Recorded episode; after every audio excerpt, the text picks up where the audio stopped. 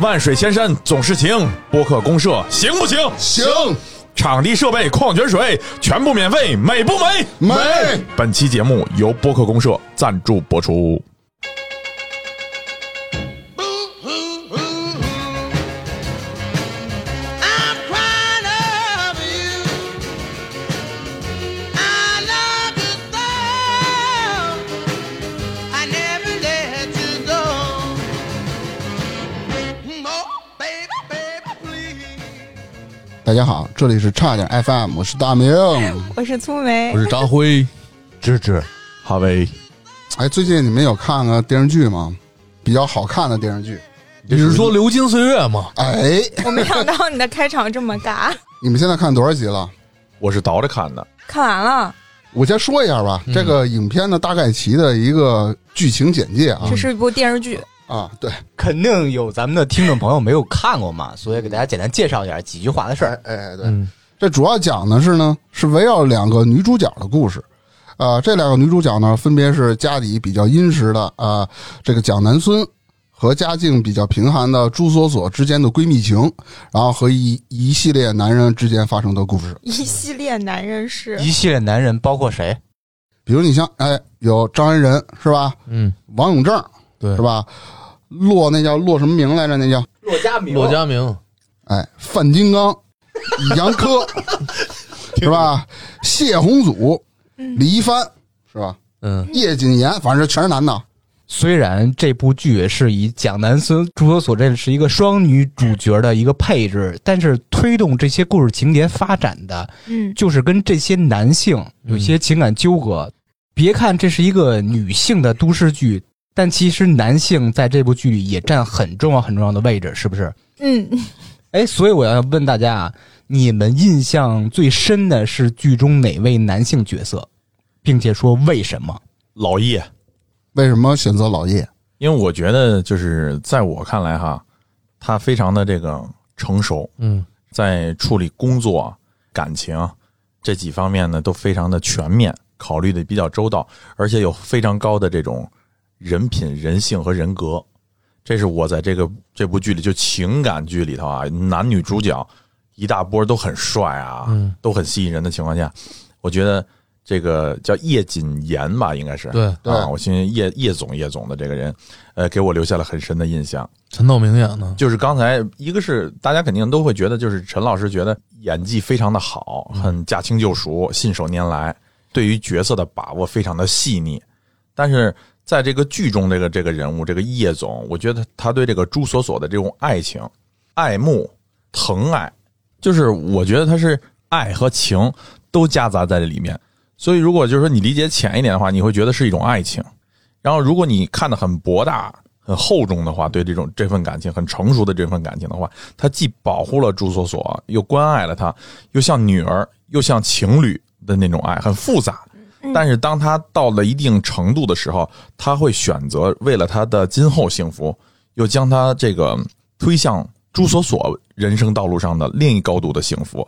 他并没有自私的去霸占它，或者说是我得不到的，我就要毁掉它，或者说我必须要得到它，让它跟我好。我的后半生尽了，他后半生是否孤独，嗯我我不能不确定能。打断你一下？抖音热搜 都在问朱搜索身世可能是叶谨言的闺女，你非扯爱情，感觉他俩乱伦了似的。 不是不是不是，就是我听说是小说里头，还有这个电视剧里头是不一样的，有有一些小小的出入的。就是当那个有几个细节吧，譬如说叶谨言说：“哟，巧了！”当他说出自己的生日的时候，这个时候呢，有三种可能：一种可能是他的女儿的生日，他爱人的生日，或者自己的生日。嗯，但当他吃这个蛋糕的时候，分享他的生日蛋糕的时候，他很伤感。首先就排除了他自己的生日，一种是女儿，一种是爱人，或者是情人的这种关系。所以我觉得，就他就是让我很赏心悦目的是，很享受这部剧它带来的这种精彩的演出的点的话，就是他在这里头错综复杂、纠结、纠葛这种难舍难分，又不得不给出的这么一个答案，是特别特别的吸引人的。大家觉得呢？你是编剧吧？不是，不是，啊哎，老干部就是不一样，这话说的，哎呦我操，几分钟过去了，这是 你就你就说人贫逼是吧？这就是这意思。 下一位说是有用的，那就扎辉，得嘞。嗯，我觉得啊，里边那个范金刚是吧？不是范金刚中举是吗？ 我觉得那个一开始叫王永正是吧？那个男的，哦他一开始啊，感觉就是说挺不着调那么一人啊，嗯，各种泡妞什么的，谁都找。但是其实呢，你越往后看，越发现这人身上还是有魅力的。比如呢？哎，他对这个工作的态度也好，还有对这个蒋南孙的这种感情也好，他在发生着变化。但是他不是说那种像一开始像张安仁那样，就那种跪舔的那种感觉，就一心一意对他好，然后什么都什么都替他着想，然后呢各种可以委曲求全。那他呢是属于那种用自身的那种魅力去吸引他，就有种我感觉啊，就虽然说有点不太合适，但是我觉得有那种王者之风，就那种呃，吸就引就的跟你在《王者峡谷》那种对啊对一样，风云风第一云第一 居。嗯，我一开始啊，我觉得那个张安仁就感觉挺好，因为他是第一个出场的男主角嘛。嗯他一开始刚出场的时候，感觉这个人是一个特别踏实肯干，然后呢，又是对自己女朋友一心一意，什么事儿都替着女朋友想，然后脚踏实地的，他不想着那种一夜暴富，他只是他对工作非常的认真负责这么一个人。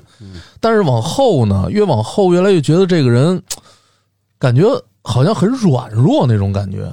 嗯，啊，就是感觉没有那种男子的那种气概，然后很多事儿呢没有做到一个男人该做的样子。嗯，我觉得，其实我这里哎。呃，怎么说呢？比较关注的一个有一个一个人吧，就是张安仁。嗯其实他就是典型的属于凤凰男。虽然扎辉也说啊，他在工作当中特别的，就是踏踏实实的，嗯但是你再往后看的话，这个人是比较自私，而且是工于心计的。嗯他会为了自己，比如说有一个更好的发展什么的，他会让别人替他去去做，嗯，就是就是这样。我觉得给我的印象也是比较深啊。然后芝芝，你们关注的都是比较正经正常人，其实我真的特别喜欢范金刚，嗯我就觉得丫特逗，知道吗？那那种逗，范金刚是叶谨言那个秘书吗？就是那个王老师，就嗯就我补充一下哈，就是刚才那个大明说了这个张安仁这事儿，他作为这个蒋南孙的前男友呢，就是在我看来呢，他的性格啊非常的细致，而且沉稳，但是他出身啊普通，有时候呢能够啊和家境优越的蒋南孙在一起啊，面对种种啊现实的困难和考验，这么一个年轻人，嗯对吧？而且二人呢，从校园情侣的这种简单浪漫，然后逐渐过过过，经过生活中的这种种种的事情，一直到面对生活现实的分分离合，嗯，这不就是我们现在当代年轻人每天校园生活，然后步入职场嗯刚刚开始的这一阶段的真实写照吗？所以蒋南孙的这种精神需求啊，和张安仁的这种对于现实的追求，永远是两个人在我看来是跨不去的这么一个桥梁，对，也是好多现在两个人年轻追求的方向不一样。对，也是好多年轻人现在没有办法逾越的。然后大家呢，就是一种都是很有感情的，又都不能割舍，又都是放不到一起，就是追求方向不一样。其实一个成熟的人，一个现实的人，假如说像叶总这种人，他可能很清晰的就会做割舍，感情上的切割。但是呢，对于张安仁他们这种，或者说是这个蒋南孙这种年纪的人，很难达到这样一个境界。啊所以这个是我对张安仁的这个人物塑造在剧中塑造的这么一点点的评价。嘿，透彻啊。然后现在该我们的轮到粗眉了，叶谨言，嗯，嗯，嗯，你能说说为什么你喜欢叶因谨言为吗？陈道明，嗯因因为我喜欢陈道明，你喜所以欢我陈道觉明得老叶师谨言好。对 o，k 我打个岔补充一下哈，嗯刚才那个芝芝说了那个范金刚，嗯他就说了一个字“斗”。整个这个剧看了以后，我觉得这时候他虽然是叶总的这个左膀右臂啊，嗯能人，同时呢，呃，我感觉就是他在处处都是护着这个朱锁锁的，嗯，呃，可以简单的说，他算是一个有点类似于剧中所所的这么一个保镖男一号的这么一个角色，而且他在剧中嘛，就刚才芝芝说的这点逗，他绝对是这所有的笑点里的担当，嗯啊，是这么一个角色，我觉得，他的我觉得他固有的形象在之前的一些影视作品里边，就是那种比较搞笑的，嗯那，夏洛特烦恼》烦恼》里头那个王老师，哦，对，嗯，就是还有还有严肃的严肃的搞笑还是、嗯，根据大家刚提到这些所有的男性角色，我给他们简要的分成了几个类，看大家认不认同啊？嗯叶谨言、杨科、李易范，这属于一种爸爸型，虽然外表霸气甚至霸道吧，但是特别疼爱甚至溺爱身边的女孩儿。你看叶谨言特别鲜明的例子就是朱锁锁当那个八宝饭给他那个西装上倒全是油嘛，不小心蹭了。那个副总说嘛，闯这么大的祸，活到现在的你是第一个。这要是范金刚，就咱们最爱那个老同志，嗯， 就在老叶家门口自刎了。这个事儿呢，啊真的是很大呀。但是叶谨言就像父亲那样，虽然看着霸气，甚至霸道，有点威严，但是真的从心里特别疼爱这个朱德所。嗯，嗯而且我觉得就是他在那个说那个话的时候，就是那个沉稳的感觉，还有特别富有人生哲理。长辈对，就是说，嗯，像粗梅说她喜欢叶谨言，可能你们三个我不知道能不能理解哈、就我特别理解她，为什么？就是说，不是说所有的女孩子都喜欢霸道总裁，这只是一个符号而已。她们喜欢的是她们的这个人性的闪光点和人格的魅力，还有她们就是身上具备的这种沉稳、胸有成竹、掌控一切的这种的状态。当时叶谨言说：“不要随便结婚，除非你和他的二十四小时加起来大于四十八小时，不但能够增加彼此生命的广度，还能减少彼此生命的磨损。嗯，这就是恰恰很多年轻人无法做到的。还有杨科，杨科为什么也属于爸爸型啊？很明显，你看他首先在工作上是有领导力、有担当，信任自己手下这些人，跟手下这些人的关系也处的特别好。出去应酬啊，他还帮朱锁锁挡酒，大家看到这个情节了吧？嗯就跟那看个过广东那几个客户，朱锁锁拿不下客户，他亲自出马，这就是他的一个爸爸型人格的一个体现。还有那个李一范，蒋南孙遭遇职场性骚扰那块儿，大家都赶上了吗？嗯，就关键时刻是那个李一范及时出现，化解这个危机嘛。嗯除了爸爸型人格，还有一种就是男友型，但是男友型又分好几种，咱们逐个的说啊。王永正，嗯，我觉得他应该是霸道总裁的这种男友型，大家认同吗？有一点儿，不太有一点儿像感觉，王永正，我个人觉得就是他属于，他应该在剧里的应该是一个海归建筑吧，嗯应该算是一个这个国外的这么一个高端型职业的职场的这么一个人才。他与这个蒋南孙，其实在剧里头，我个人觉得就是有欢有喜，算是有点那种冤家的小冤家的那种感觉。最后两个人走到最后嘛，其实也是一个非常不错的结局。之所以是霸道总裁型，我感觉因为他追求的那个攻势很直接、很猛烈，是不是？就我很觉得很他直接有一些那种就是国外带回来的那种性格这，跟成长环境、教育背景是有对，关系的。做很多事儿，你看他只按照自己觉得对的做，而很少管那些人情世故。就比如他在装修那块儿，，对，嗯，所以他应该是公子哥那个类型的，他不是霸道总裁的类型。霸道总裁公子哥，差不多吧，是一个综合体。他比公子哥要收敛许多，嗯比霸道总裁又要稍微的弱化一些又。要轻浮一些。嗯对对对，这是王永正。那张安仁刚才大明说了，凤凰男是一个精致的利己主义者，嗯，嗯，还有一个就是小奶狗型。谢宏祖，一看你就好好看了。谢宏祖是属于那种家境特别丰厚，嗯但是年龄小，阅历比较少，但是也因为这样啊，喜欢一个人都显得特别明显，特别投入。嗯从他的眼神里就是那种啊，眼睛里全是对方那种感觉，特别明显。嗯，还有一个特别明显就是最早几集的那个妈宝男骆家明，罗家明，嗯知道朱锁锁不喜欢自己，跟着什么绝食，跟着哭什么，嗯他妈跟旁边劝什么的，嗯，一个典型的妈宝男。哎，对，咱们刚才说那么多男的啊，咱们说说里边的两个女主角。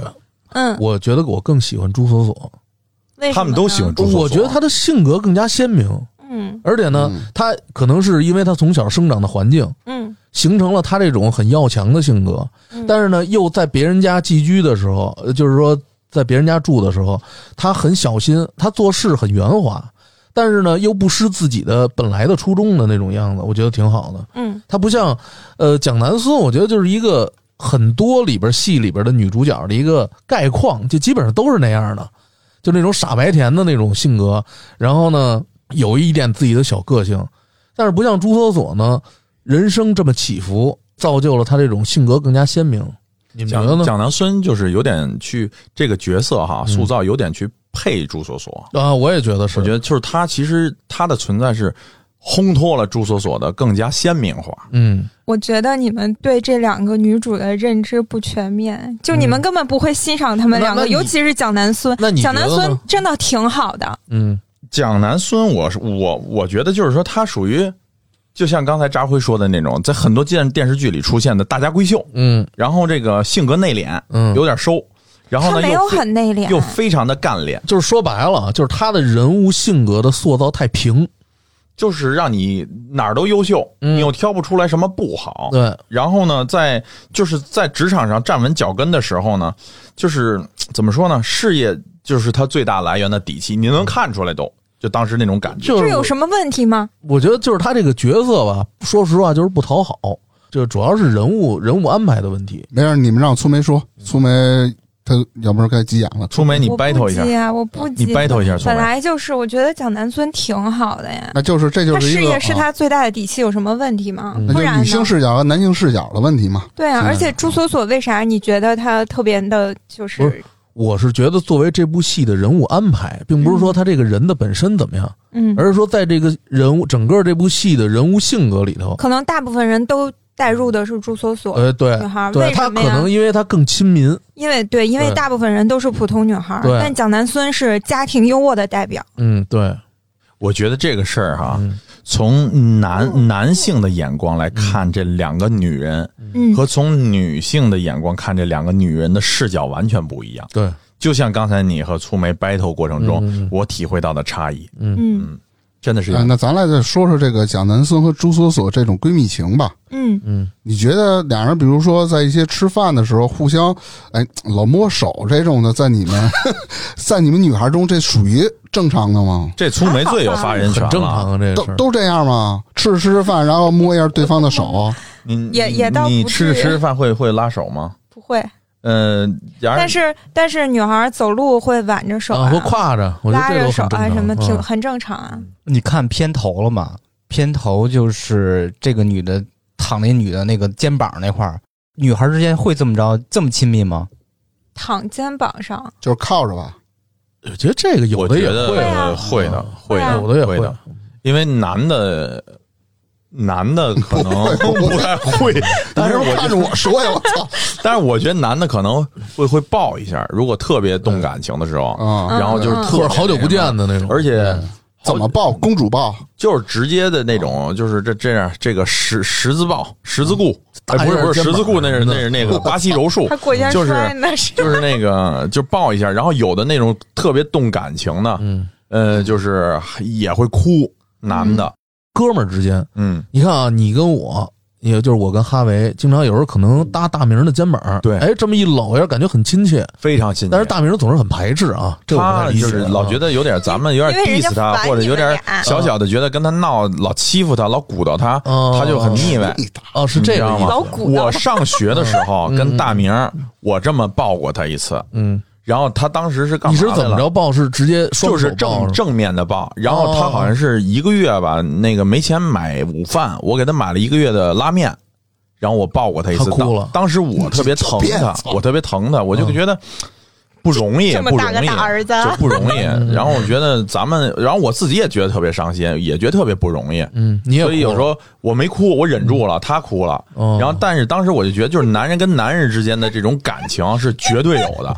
啊，轻易都不会表露出来，这点跟女女孩子是完全不一样。她可以拉肩，她可以拉手对对，对她可以靠在对方的肩头。男的，你这么靠一个，那不就成问题了吗？啊，当然也接受这种情况出现。男的好啊，就表现在见招上；女的好，啊就是表现在互相拉手了、挽胳膊、蹭脸什么的。拉手可能 那是猫哎 啊，，但是我觉得啊，女的有的时候两个人互相开玩笑什么也挺正常的，感情很好的开那玩种笑是啊，啊，男的互相好的斗表现就是逗，然后对对见招，对对然后那个讲段子，对，什么那什么私密说什么。嗯，女的好，我不知道会不会说那么私密的话题。比你们想象的更私密。哎，哦，那那有这尺可能度更大那有这可能。但是世界上不是所有的男人都不能拿拉男人的手。嗯有一次我在国外教装的时候，我给老外培训，嗯是这个非洲国家的一个部队的人，然后呢，他走在咱们中国的街上拉我的手，嗯，男的，咦，然后当时我就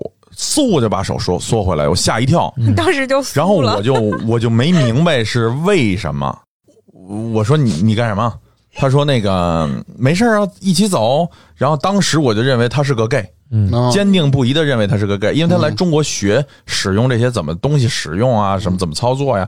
我白天培训他嘛，中午要带他去吃饭嘛，回酒店。嗯然后就在路上，他他主动去从后边拉我的手，然后当时我后就面怎么拉我你的就手就我在前头走，他追上来，然后拉着我的手，然后两个人这么拉着手摇着走，呃然后表示对你很亲近吗哎？？哎是十指相扣吗？就对，就是这么扣着拉你。呀我然后当时我就收回来了。后来我了解到，只有在非洲和印度，男人会去互相拉手走在街上，一点儿问题都没有，代表友好哦，啊。当时我也是，真是这有点算是孤落寡我吧。觉得可能也这是你跟他不太熟，呃，都已经培训了将近一个月了，称兄道弟的。没有说从小长大这种感觉。啊那那不行，你哦那比如说大明从后边拉，你可能觉得很正常。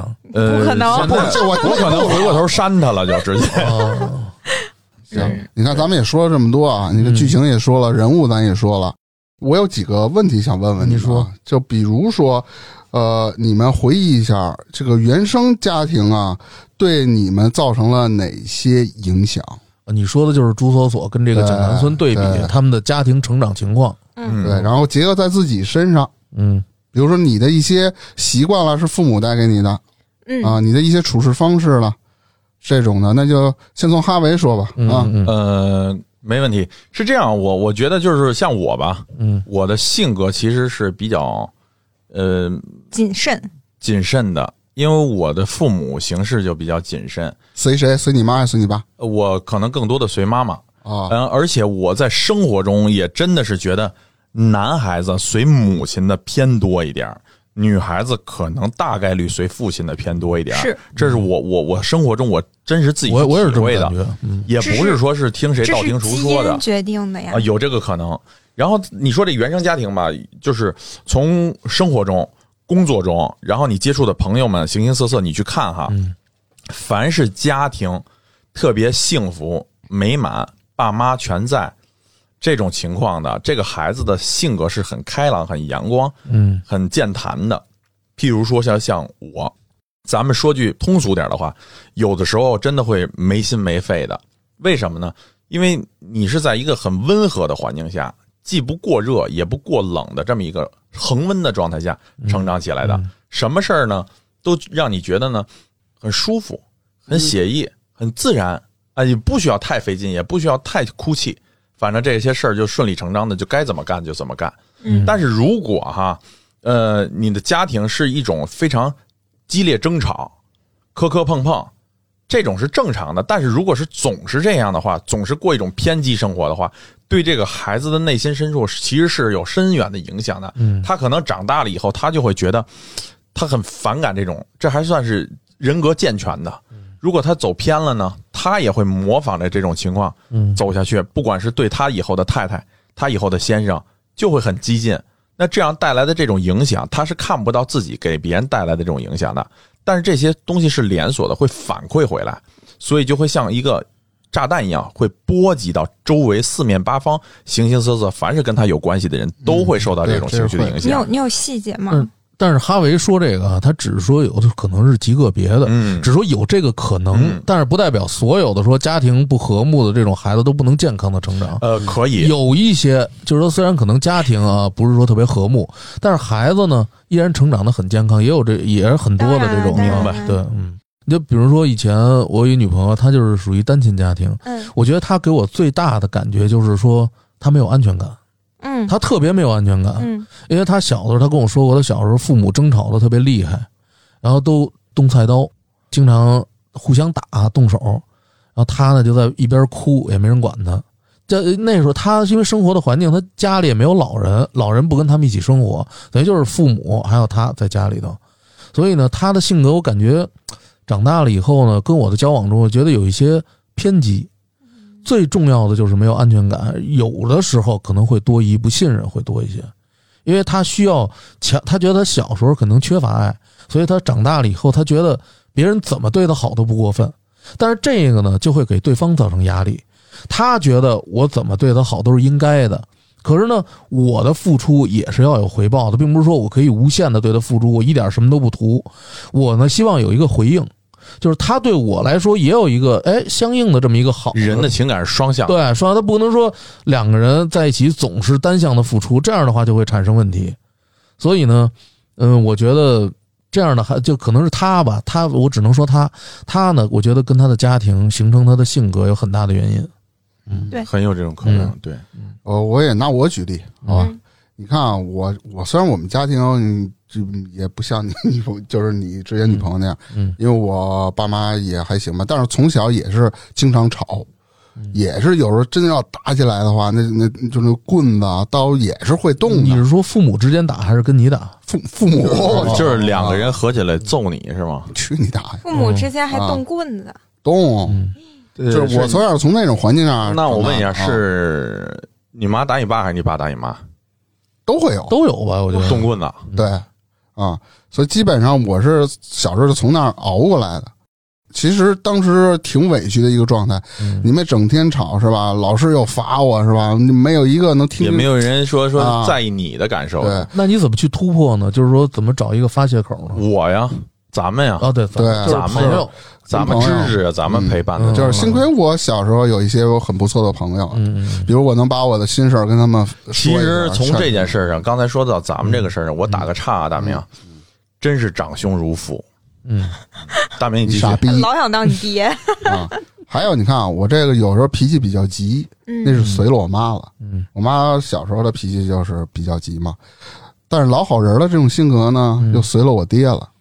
你爹经常喜欢就是点着火，我爹就是那种是能不惹事儿他就不去惹。就比较包容。对，比如别人真是找事儿的情况下，我爸也选择退让，就是你别太太过分就那别种弄急了，啊，对都没事儿。我我觉得你爸特别享受人生的那种对感觉。我哎爸是属于那种性格儒雅，嗯，我记得你说过烧着树叶儿在那挺好乐是吧？还是对看着对对嗯玩火，这我没随我 爸烧树叶儿。 嗯，我爸总玩火啊。是这个环卫工作的他吗？爸喜欢不是，他爸喜欢烧树叶儿，就烧一些东西在屋里头啊，看嗯着。嗯你知道他他极端到什么时候吗？嗯，因为这事儿，我妈跟他吵了好几回了。嗯他家他不是抽烟吗？嗯家里有烟灰缸，嗯，他抽完烟不是得拆那烟吗？烟不上面有一些塑料条儿这种东西，嗯，然后他就放在烟缸里点那个玩儿，弄着满屋子都是那个烧塑料的味儿。就因为这，我妈跟他打了好几次。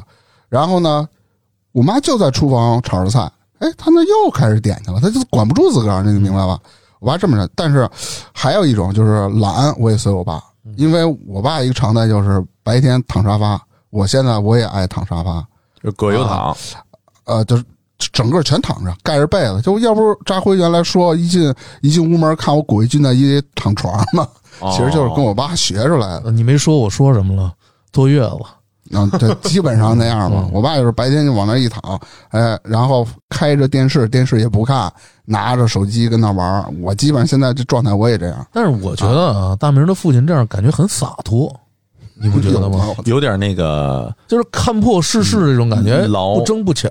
呃，他性格可能是这样的，嗯但是其实有点那个老北京的那那那劲儿，哎就是这个在沙发上靠着啊，然揉后个那球，弄个我也老不干什么老笼子活儿呀，嗯，比较悠闲呀，嗯我既没有那么大的想法，我也嗯没有那么高的追求，对，不争不抢，呃，我就整体上来说，我就是，哎，做我想做的，我舒坦就好，对就这种感觉。嗯，还有一个就是逛歌厅，我是随我爹，哦我爹的老早他可能就已经逛过了，哦，是带着你一块儿去吗？哎还是那倒不至于。哦，行，那个我反正就是这么多。那嗯那知识发个言，就很明显啊，这种讨好型人格和表演型人格，我现在身上是最明显的例子。因为小时候，呃，除了我父母会动刀动枪的就打，就互相砍什么的，摔东西，这这是天天都会这样。特别是在三十多岁他们年轻那会儿，我爹的性格是非常暴躁，之前节目也经常提吧，嗯就没事儿打我，没事儿打我，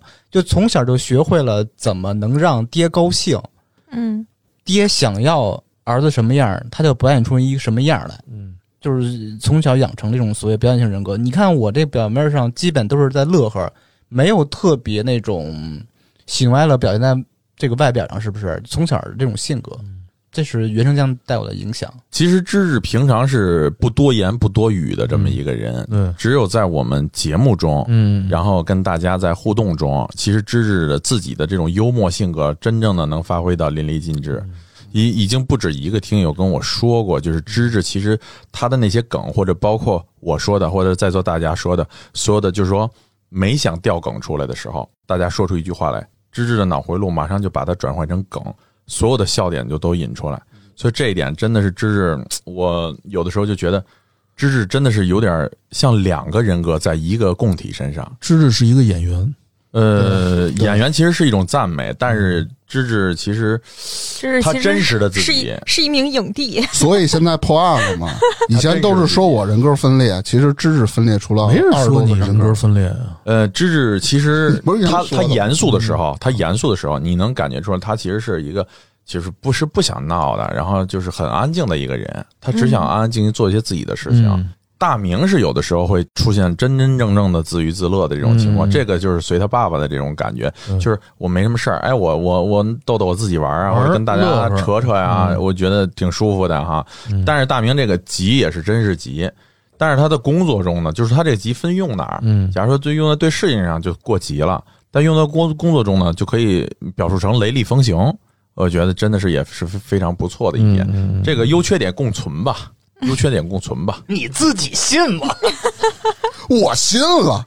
你看，那你还不得跟我说声谢谢？来，那个粗眉我觉得你们说的都太大了。啊，那你说点就是小很的。小的小事情，你就比如说，嗯我我之前不是跟你们说，我爸就是特别爱收，他不是爱收拾自己，他就是比如说他是特别利索那种就人，板正是吧？对他出门就是裤子必须得板板正正的，鞋必须得擦的锃亮。他以前穿皮鞋，我姥姥他们都说，啊，他那鞋成天锃亮，就是那种人。嗯然后他做事儿也是这个性格， 你老了是不是看着你爸这皮鞋老锃亮，就觉得你爸是个干净人儿？我爸确实还还算是嗯，然后就导致我有的时候就，嗯，就影响了我的方方面面。比如说，嗯我看人，我就特别不喜欢那种特别咋呼的人。嗯，比如然后没有，就比如在说在张座的辉四个男人，像四个张男辉人，都挺咋呼的都，还都都凑合吧，都还都还行。然后呢，我觉得有点影响我择偶观。就比如说，嗯我比较喜欢那种成熟稳重、不咋呼的，出门不穿大拖鞋、大短裤的。哦，嗯，就是永远的对外人的时候是就一是个穿特出去别体面，对对对对特特别体面的人，粗眉喜欢干净、精神利落的男人。嗯所以这就是、这就对我的影响嘛，对吧？那好多数都喜欢这样的吧？嗯，都是对就是基本女不上生啊但嘛有的人可能会喜欢那种啊另稍类微就是洒脱一些的，嗯不是不洒是另类随性嘻哈一点儿的，嗯啊，杀马特，啊，什么朋我克操，啊杀杀马特这算嗯啊，然后还有就比如说我我爸妈几乎也不怎么吵架，就可能偶尔会别扭。我记得我我有印象，我爸妈吵架最严重的一次就是我爸摔了一个碗，嗯我都觉得这已经是很严重的事情了，所以导我觉得影响我就是我也不爱跟人吵架，说多了我就不理你就完了，但我跟你吵不起来，有事儿讲理，除非你刻意挑衅，否则我跟别人吵不起来架。嗯不，其实呃，像粗梅说这个，我觉得特别能理解他，就是说他不，首先他自己性格不喜欢吵架的，然后呢，如果有什么事儿呢，咱们就说。如嗯果赶上那个不能说理的，甚至说不了理的，就跟就不理耍你了混，或者说胡搅蛮缠的，他可能就不会再再进一步的接触或介入了。嗯嗯，我觉得这也是一种处理方式吧。那我还想问一个啊，嗯比如咱们从这个电视剧当中，其实我深刻体会到一个啊，就是一个人对另一个人好，他总是带有目的性的嘛。啊，我觉得大明想说的应该是蒋南孙和这个张安仁，就是那个张安仁，因为他自己是有目的性的呀，对吧？他自己是有目的的，他想留在上海，他觉得蒋南孙家境好，他想讨好人家，哎，最开是他的对对目的我想太起来一个明显了。嗯对最开始那个有一叫嗯马董，就那骗子啊，就那司姓机马吗？嗯啊，对，嗯他就有一目的性，其实他唯一目的性就是想泡一下那朱锁锁嘛。但弄是一个他们酒他们是是利益驱使，他不是真心对一个人好啊。嗯，嗯，那也可以这么说。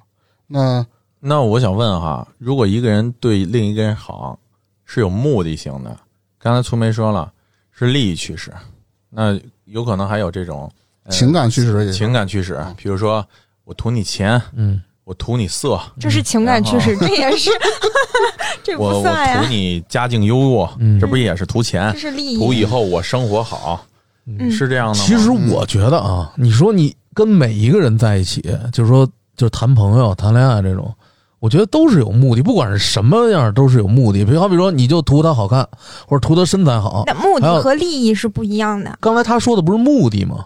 我觉得每一个人在交往中都是有目的性的，大明说那个目的应该是他为了得到一些利益，不一定非得是利益。我觉得他别的也可以，比如说，哎，我喜欢这个人的性格，那不是也是一种目的？我就是图他的性格，是啊对？吧？但是大明绝不是这个意思大。明是这意思吗？不是，我是带有明显的目的性，那你应该说是明显的利益性，不能说是目的性。好咱吧们？咱们这么说吧，比如说大明，我刚跟大明接触的时候啊，嗯呃，不是 diss 哈，就是他是实实在在的那种，嗯嗯，笑呵呵、傻乎乎的，嗯然后直来直去，然后呢，这个骂来骂去的也不革新。嗯我看中大明的就是给我感觉就是不带着那么多的内容，不复杂，嗯进入到我的生活中的。再加上这个时间和朝夕相处，通过时间来洗礼和证明很多我的判断，然后逐渐的深入到我的生活中，逐渐逐渐的就会成为非常非常要好的朋友。如果像芝芝、像扎辉，你们不仅是儿时的伙伴，嗯啊，同班同学，小学就开始了。然后呢，像这种这个咱们俗说的发小吧，呃，这个因为有很多人是发小是并不来往的，但是一直保持了这么多年的关系，肯定是他有的道理的。比如说家住的近啊，经常一起玩啊，呃，互相的友谊啊，这跟这几个孩子的性格是有十分紧密的相关的。呃，如果性格放不到一块儿去，是也是码不到一起去的。嗯，所以我觉得这不仅仅单纯是一个目的性，其实这个或者是利益性，其实这个标题其实我个人感觉是给成年人，更多的是给成年人来说来听的。对于孩子来讲，他完全不知道什么目的和利益，他只有我愿意和我不愿意，我喜欢做，我不喜欢做之分，嗯没有其他的复杂的东那西。哎成年人都有目的性吗？成年人不一定非常有目的性，是，我也觉得有的人他可能是这样，比如说在咱们职场当中，有人为了想上位或者想要讨好领导，他会有一定的目的性。但是我们并不是这样的人，我也不习惯这样。但是我也不嗯习惯大多数啊，就是在职场里了啊，大多数真的会有这种情况出现。你看，你说职场，我想起来，我昨天还在群里问，我觉得我想给我同事个回礼，因为吧，他就经常他吃什么东西都给我，他就老嗯分我一份儿。嗯，他有的时候分就是所有的就部门的人，所有的人都有的时候，他会嗯多给我一份儿。男同他志对我女同特志好，女同事。啊，然后你说他对我这么好是有什么目的性吗？没有的，没有，我跟他的工作完全不相关。就是单纯看你比较顺眼，他就合得是来对，哎就是觉得关系好，可能人有的时候就是这样的，就是我看你顺眼，我怎么都舒坦对，怎么都顺嗯对啊，啊我就愿意就情感上我就愿意接受接纳你。对人我家，看这人怎么都不顺眼，嗯就怎么都来不了。嗯嗯，你那同事可能看粗眉一个小姑娘是吧，长得俊俏、干干净净的，又可爱又讨人喜欢的，所以我买东西吃分给大家的时候，我就愿意多出这一份儿，我就想给她，这是我自愿的，我没有什么目的性，是吧？呃是女同事对吧？嗯所以她不仅仅是一种友情，也变成了一种想往友谊那方面发展。她觉得我们无功无害的，我干嘛要非要夹杂什么内容呢？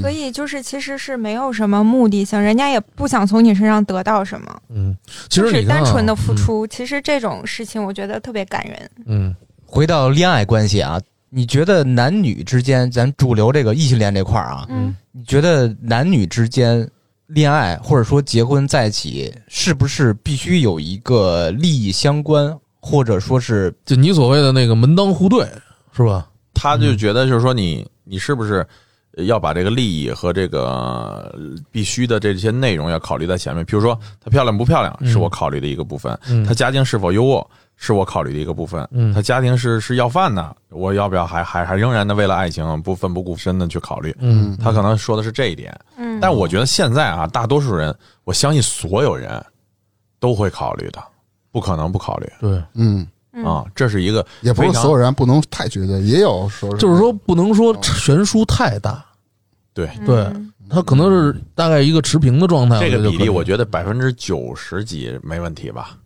啊就是这么这么。没问题没问认题为的这个事情的。就是首先得是门当户对，家境不能差的很大，嗯而且个人能力，比如说在工作当中能力，你也不能嗯差的嗯太喜大。好啊，什么口味啊，你你喜欢这个，他就喜欢那个；你愿意看这个，他就不愿意看这个。嗯对然后你说这话题，他完全不感兴趣。但是我觉得爱好之间有差别，这很对正常啊。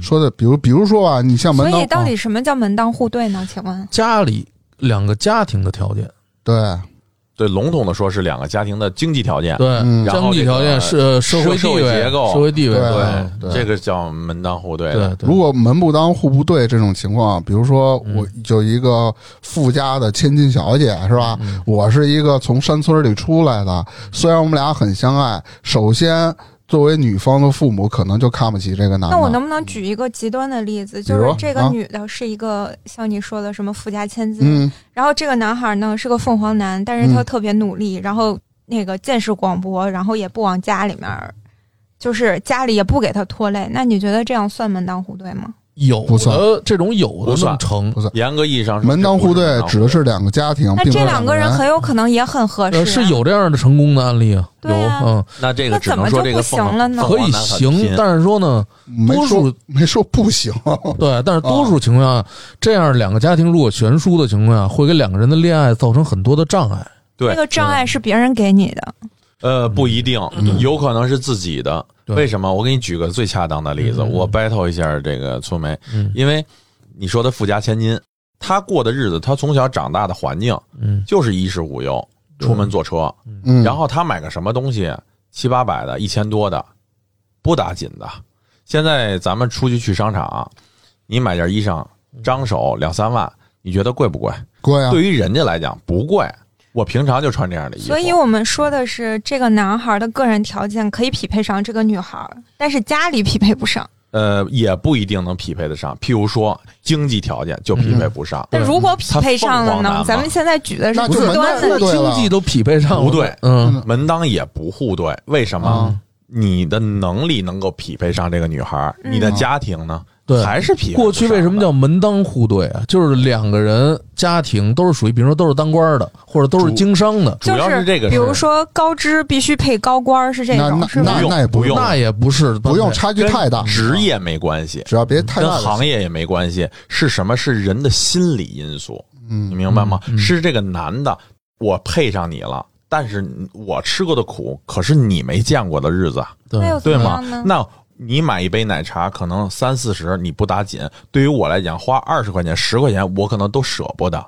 那这个时候你，当你女女生提出来的时候，那我是不不愿意，心里内心深处我自我是不愿意的。嗯但是我买不买？买。那我感但是觉我你们说了半天还是经济条件的原因。主要就是这主个要是经济还有社会地位。因为经济条件和你的社会地位会造成你的心理变化。对，比如自卑感，或者你形从小形成的这种这种状态，对就跟嗯，这样的家庭形成的就不对啊太一，样。可能我跟你说，哎，那个粗梅，就是我我以前小时候，我跟我老家喂猪的时候，我跟你说可有意思了。哪天我带你一块儿，咱们喂喂去，你试 试。你要是一对对个对千金小姐，哎，不嗯你肯是，定聪梅说就我没喂过，哎，可以啊， 可以试试。是我想啊不是，比如说他总是出席一些晚宴晚会， 你对于我来说，整天门口吃串儿，我去了我会特别拘谨，对我就不知道我自己该干嘛，那我是就因不为愿你意自己去，。那是你自己比匹如配说不你上。总是出席一些晚宴晚会，对于你这个这个身份，突然让你到一个村儿里、嗯坐在路边烤羊肉串儿，吹一身炭，你就愿意吗？我就对我举个例子，啊不，嗯，你说她自身配不上啊，这点嗯我说一下，就是说，因为每个人走的路都不一样，嗯出身也不一样，这个是没得选的，只能在后天修炼。其实我我这两天就是突然有一个灵感，我也在后几期节目吧，我跟大家可以分享一下。我现在在节目里不多说，就是人生这种大起大落的转折，嗯可能你前天还吃串儿呢，后天你就坐牢死了。嗯啊，然后呢，呃，你刚才说就是你让他一个卖串儿的去参加一个晚宴，他是你作为你富家千金，你见这种场面司空见惯，他在这里的不舒服是所有人的视野高度包嗯括咱们刚才说经济地位、社会地位来决定你所有的思想，你脑子里的东西不一样，你是无法匹配的。其实，他要是如果参加晚宴，可以去烤，但是对不能参加这个，他可以去烤串儿给人家。对我觉得是 这样的，可以帮人家烤，在后院儿对烤他可以 烤，对，但是他不能他说穿着这个一边烤一边在这里边吃。哎，我就你不现在太合适讨论这个话题是牛是逼一，个 人对另一个人好是有目的的嘛？然后就开始到烤串儿了。呃，刚才咱们说了，绝大多数是有的。嗯啊，就是说你找对象，嗯，你找工作，你老板看见你穿个拖鞋，能要你吗？不嗯能，绝对不能要你，对不对？你找对象，现在说了，他妈是精神病，他爸爸养着他妈，你你你家产万贯，你也不缺，但是就是这姑娘好，你找她吗？你不考虑吗？一样会考虑。你考虑完了，你父母会考虑吗？一样会考虑。他爸爸、他妈妈没有自这个行为能力的人，只有一个家长有的话，他会不会考虑？哎呦，嫁给你能成吗？一样会考虑的。对这就是门不当户不对。嗯，反正可能之前不会考虑，可能爱情冲昏头脑了，但是双方冷静下来的时候，可能就会去想。但你看那个电视剧里的例子嘛，你说那个张什么张什么张嗯张安仁，啊张安仁对蒋南孙好，嗯是因为喜欢他，还是因为他家里条件好？两者都是，对都有，我也喜欢你，我也喜欢你的家庭，岂不两全其美？生活中有没有这种例子呢？，有，嗯，比比皆是。那你说，譬如说像苏梅，咱们找她这样的，家庭生活条件好，嗯，人也长得漂 一亮，般啊，一般啊，咱咱不开玩不是笑，不是正经家里走说矿的，肯定啊，那那那 嗯几个来着？四四个跟那个黑龙江那边是吧？啊。然后那个啊对，呃不是这咱山西咱吗？不说家怎庭么背景啊，矿去黑不龙说家江庭了不？说家庭背景啊嗯，全国哪儿都有矿啊。嗯，然后这个哎呦嗯，，我也我这么有钱吗？我都家庭哎条件也好，嗯会烤串儿，对咱上那边不是你主要能考虑提啊，供煤， 嗯，就是家庭条件也好，人也好。嗯，嗯，那我这种条件垫垫脚能够上你，你又看我还算顺眼。那咱往一块儿凑合凑合，是不是有这种可能？作为我一个凤凰男，嗯，我我我举个例子哈，就是我是不是能能能想想辙，是努努力？因为这不仅能改变我的生活，改变我的命嗯运，同时在我今后的生活中给我带来了很多方便和和便利。嗯我 why not？为什么不呢？嗯然后我侵害到你什么利益了吗？没有。你能说我是没目的的吗？不能，因为我有目的。嗯这种目的是很很隐晦的，对吗？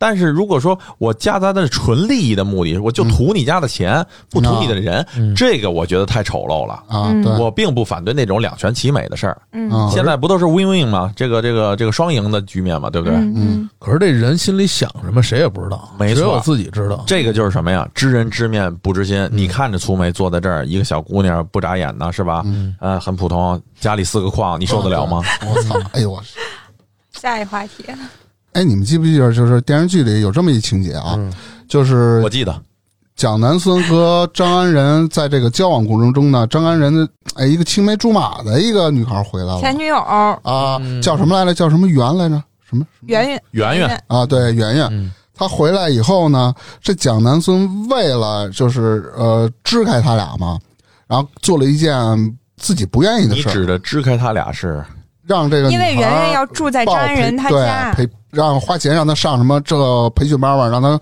赶紧出去上个学，然后就能俩人不就分开了吗？哦不，是因为让他俩分开吧？就让不让他在家住了，就这意思，情敌嘛。他是是因为那个什么张安仁当避初免出现麻烦。不，张对仁当初跟人分手的时候，不是说为了要在上海立足，所以分手。对，然后说分手的条件对就是他要帮那个女孩在上海立足，但这是问题是，他承诺的。但是他问题，他住在这个南方的张安仁这个家里了，而且表现的那种感觉就是意思，我就想跟他好，比如说早上做早饭了这种的，这一些细节其实是有这个趋势的，对有对吧？可以不说明白了，哎，但是问趋势题是有的。就来了，如果是你们愿意让前女友住自己家里吗？拉倒吧，那肯定这不嗯行啊这不他妈死刑吗？不作死吗？我操！呃，如果是这样的话啊，嗯我觉得就是说，人生的大难，嗯，可以帮衬一把，对啊，但是分怎么帮。嗯，但是住家里只是众多选择中的一条路而已，酒店也行可啊，能什么最后有可能选择这条路的不多，甚至是没有。不应该有这条路。对，呃嗯就，那也 不一定。外边没酒店吗？干嘛要非得呃住不人不家里不不呢？，你说的这点我承认是对的，没错，嗯不应该住家里边。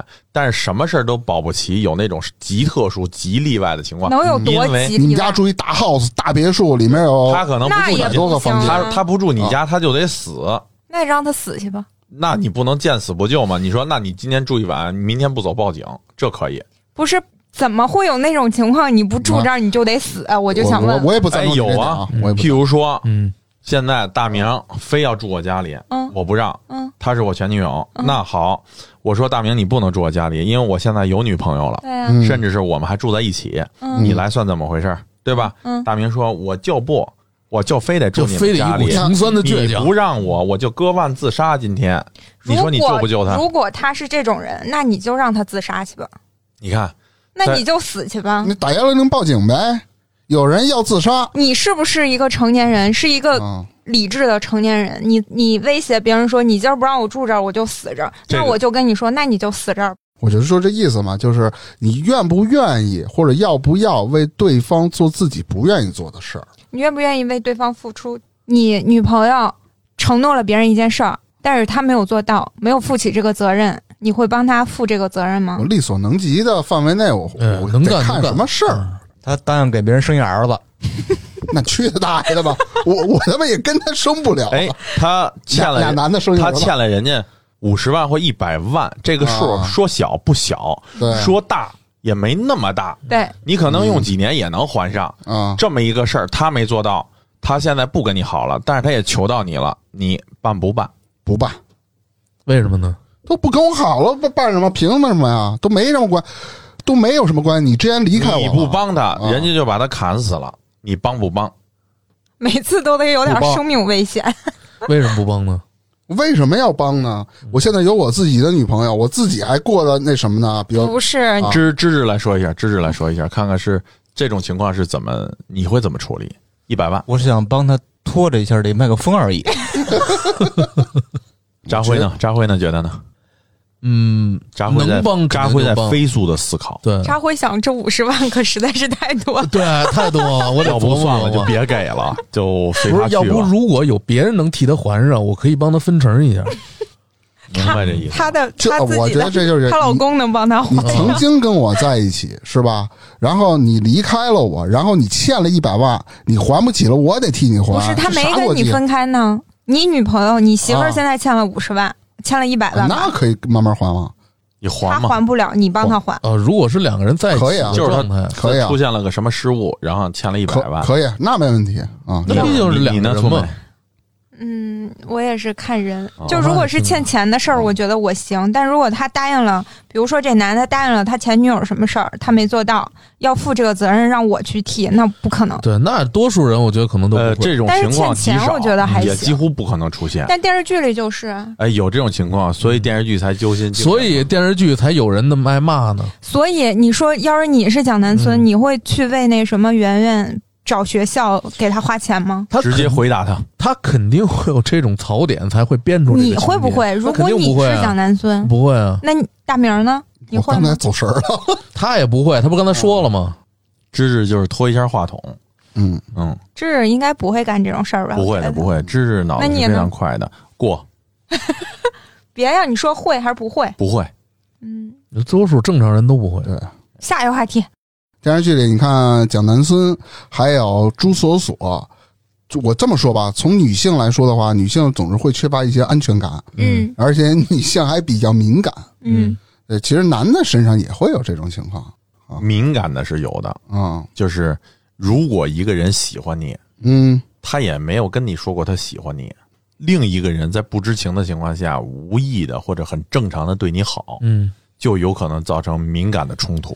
哎，你发现一个问题没有？就是这两个人啊，在一起谈恋爱的时候，往往有一方觉得可能配不上对方的时候，这个人更容易敏感，呃，嗯低的那个是不是？？对，低的那个更容易敏感。嗯对，对他总觉得好像，哎，我真配不上他，他是不是能选择更优秀的、更好的，或者说他比我有钱？自己就做减法了。嗯对，很多就是这种情况，他自己就会觉得自己不如别人。对嗯我大明，你有过这种感觉吗？我分享一个事儿吧啊，嗯 OK 这个事儿是我媳妇儿给我讲的，嗯，但是说我觉得这个人可能有一些神经病啊，但我觉得这个比你还也属神于经病嗯敏感的这么一个范畴里的吧。这个故事是什么情况呢？就是一对儿情侣，嗯那女的呢和这男的平时下班都比较晚，然后有一天呢，这女孩可能手机放在桌上了，她去开会去了。然后男的呢，每天出来地铁站都会等他的这个女朋友。然后呢，他等了一会儿，女朋友不在，比如也就等了十分钟，男的都特别特别着急，以为他女朋友出什么事儿了，打电话就打了一个电话啊这，是真事儿吗？真事儿，打了一个电话，女朋友不是开会吗？没有接，这个男的就跑回家了。地铁站离他们家就是十分钟的，骑自行车可能就是六分钟就到了。到家了，发现他女朋友不在，又跑回地铁站，就开始等，就死跟那儿等。女孩回来的时候，男的哭了，以为发生什么事儿了呢，就坐在那儿就哭。那可能太在意了，可能太在乎了，太在乎了，而且这种在乎的属于这种不太正常的了。嗯对然后而且这种度有点过了。你去找啊，你去他们单位找啊！你要真要是觉得他出什么事儿，要我第一反应，觉得我这打种电行话。为像一个女的，不像一个对男的。我第一行为先打电话，联系不上了，等了一段时间还是联系不上，我直接去单位。单位如果单位里没有他，我还找不着他，我就选择打幺幺零了，对吗？说的就是呢，你说你哭啊能解决什么问题？这不叫敏感吗？算反正男的吧是不能接受自己的这嗯个另一半儿，尤其是女朋友或者老婆，不能接受另一半儿就是有这种男女之事是绝对不能有的。然后呢，在职场上 女的也不能接受啊，或者说是 在其他的事情上 哈，就是说受了欺负了，这谁也都受不了的，对吧？不是就从从我有心理一个上经验，就是我前男友有一次我们两个人在地铁上，然后我之前说过吧，我是说了一句什么嗯话我忘了，然后他又跟我生气了，我就莫名其妙，我就为什么有什么可生气的呢？嗯后来他说是因为我的那句话，他说觉得不吉利，哦比什么话你说了？我不记得了，你们比较迷信嗯这个，不重要的一句话。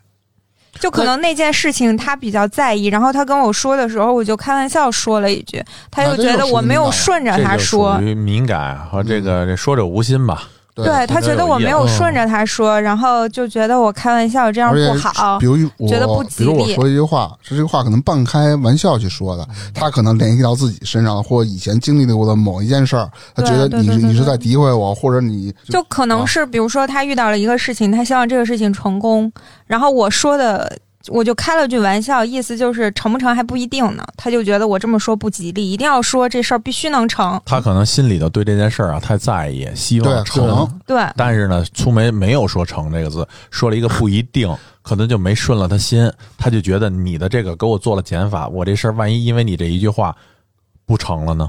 对哎对，聪明，我记得大明老跟你说这事儿成不成还不一定呢，你记得 吧？你记得吧？后来你也挺反感的，嗯，不是我大跟大明这他不是一反感情大况。名儿吧？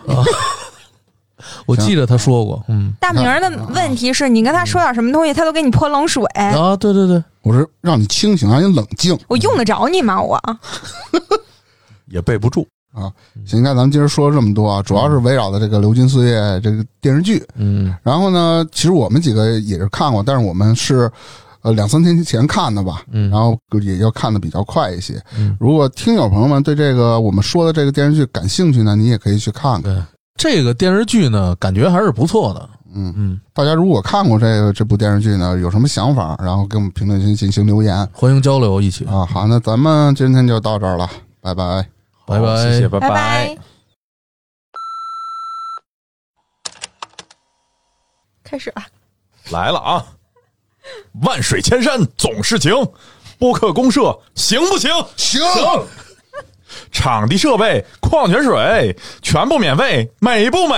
美。大家好，这里是差点儿本节目由咱播客公社赞助播出。后台一句话了。你没感情， OK，你速度稍微慢点儿。好嘞。万水千山总是情，播客公社行不行？行，场地设备、矿泉水，全部设备，你不是？等会儿，鱼那节目的最后呢，欢迎大家加入我们差点 FM 的听友群，可以在群里抢先试听节目的精彩片段，也可以和我们互动聊天儿。进群的方式就是添加我们的微信号 c h a d i a n e r f m，我们会拉您进群。同时，也欢迎大家关注我们的微博还有微信公众号。那我们今天的节目就到这里啦，下期再见，拜拜。 Boo hoo hoo.